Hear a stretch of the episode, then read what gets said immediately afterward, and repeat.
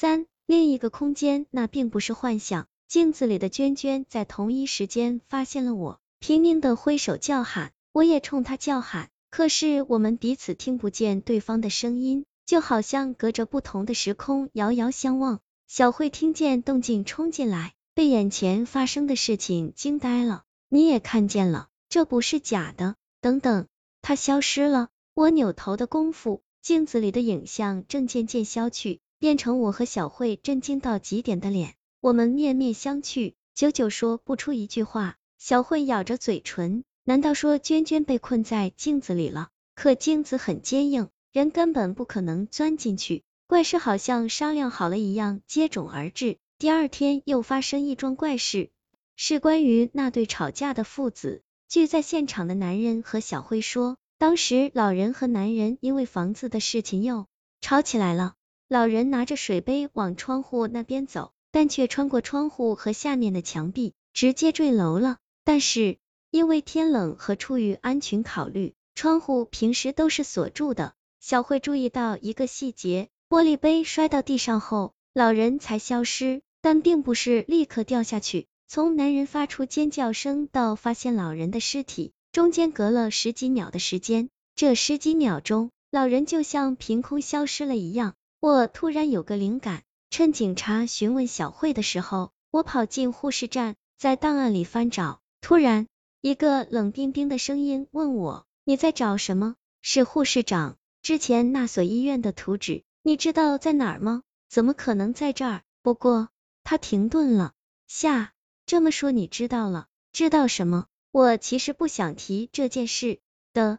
你知道空间叠加吗？两个空间叠加在一起。二十年前，这所医院在火灾中被毁，之后在市政规划中按原样重建。我在这里工作了十年，我偶然发现，有时候前面那所医院的局部会出现局部。是的，你们平时谈论的什么多出来的尸体，仪器突然启动，实际上都是属于那个空间的。他深吸一口气，真不习惯讲这样的话。其实这些现象本来就好像幻觉一样，对现实并没有什么影响。可是最近却接连发生了两件实际接触的事情。我猜是不是和太阳黑子有关？当然，这纯属猜测。他继续说，虽然说是重建，可是有些部分又不太一样，比如病房的大小略有不同，比如说某扇门开的位置不一样。你为时某不早告诉我。护士长叹息，因为我只知道有这种现象，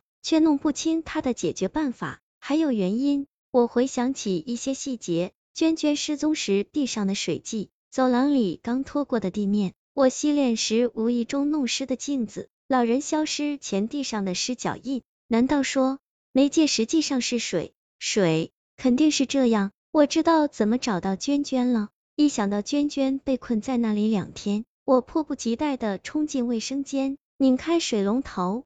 护士长和小慧随后跟了进来，后者还完全不清楚状况。哗啦啦的水漫过琉璃台。我让他俩退后，我踩进积水中央，和上次在镜子中看见娟娟时一样，周围的空气开始扭曲，这样做太危险。护士长说，我必须马上找到他，如果我一小时之内没有回来，你们再想办法吧。喂喂，到底发生了什么？小慧焦急的问。空间的扭曲越来越厉害，两人的身影渐渐消失，回过神来。我已经来到了另一个空间。四二十年前，二十年间的卫生间并没有太大不同，只是地面上的积水消失了。我推开门，窗外的天空乌云沉沉，仔细看会发现那些云像铅块一样定格不动。走廊笼罩在一种暴雨将至的压抑阴沉中，弥漫着一股燥热的气流。侧面墙壁上的装饰板像骤然加热一样隆起变形。大量蟑螂正在逃逸，快爬到我脚边时又突然消失。墙壁摸上去很热，但并不烫手。我猛然醒悟，这个异空间被定格在火灾刚刚发生后的几秒钟，就像反复播放的一小段录像。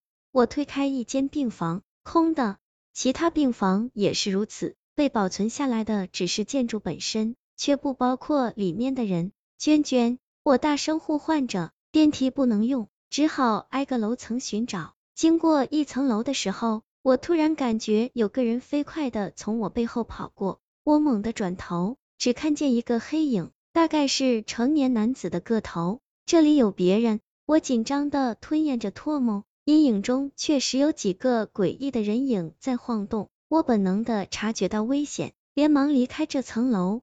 当我经过一间病房里，里面传来娟娟的声音：“姐姐，娟娟，你在这儿。”娟娟缩在一张床下，两天水米未进，她神色憔悴，似乎也没有休息好。她紧紧的抱住我，委屈的哭起来。我轻轻拍打她的后背，没事了，姐姐带你出去。门外传来一些动静，娟娟立即止住哭泣，并示意我噤声。嘘，那些黑黑的东西会发现你。等动静过去，我拉着娟娟的手走出病房，来到走廊尽头的厕所。当我拧动水龙头时，管道里传来瑟瑟的响动，没有一滴水流出来，我的心下子沉进冰窖。门突然被推开，一个高大的黑影站在那里，黑影绝不是形容，那东西就像一团凝结成人形的石油，混沌的脸上没有五官。娟娟吓得捂住嘴，他拼命的拽着我躲进琉璃台下方，黑影歪着脑袋，仿佛在搜索我们。不知道是凭借气味还是声音，当黑影从侧面消失后，娟娟示意我从门口逃离。我们小心翼翼，不敢发出一点声音的逃出门去，然后疯狂的跑起来。在躲避这些怪物方面，他似乎已经相当有经验了。难以想象这两天他是怎么度过的。小孩子总是善于观察和学习，如果换做一个被理性束缚的大人，或许早就崩溃了。当黑影人消失在视野中后，我问这些是什么东西？我不知道，他们一直在这里走来走去，还打架，大的吃掉小的，大的就变得更大。还好他们没长眼睛。娟娟表情夸张的描述着，我心惊胆战的听着。眼前最大的难题是，我们该怎么出去？五，逃离。娟娟拽着我，小心翼翼的避开黑影人，她悄悄的说。最下面的房间里有一个好大的铜箱子，那些东西就是从里面钻出来的。显然他为了离开这里，几乎跑遍了所有的房间。他还告诉我，楼下的门被混凝土封住了，根本出不去。我问他知不知道自己是怎么进来的，娟娟摇头。我想或许还有办法。突然，娟娟惊叫一声，我回头一看，一间病房里正钻出一个庞然大物。那也是黑影人，但个头却大的离奇，门框和墙壁被他挤碎，碎石纷纷洋洋洒落。那个怪物如同一坨黏腻的石油，沿着走廊朝我们流淌过来，速度不比普通黑影人慢。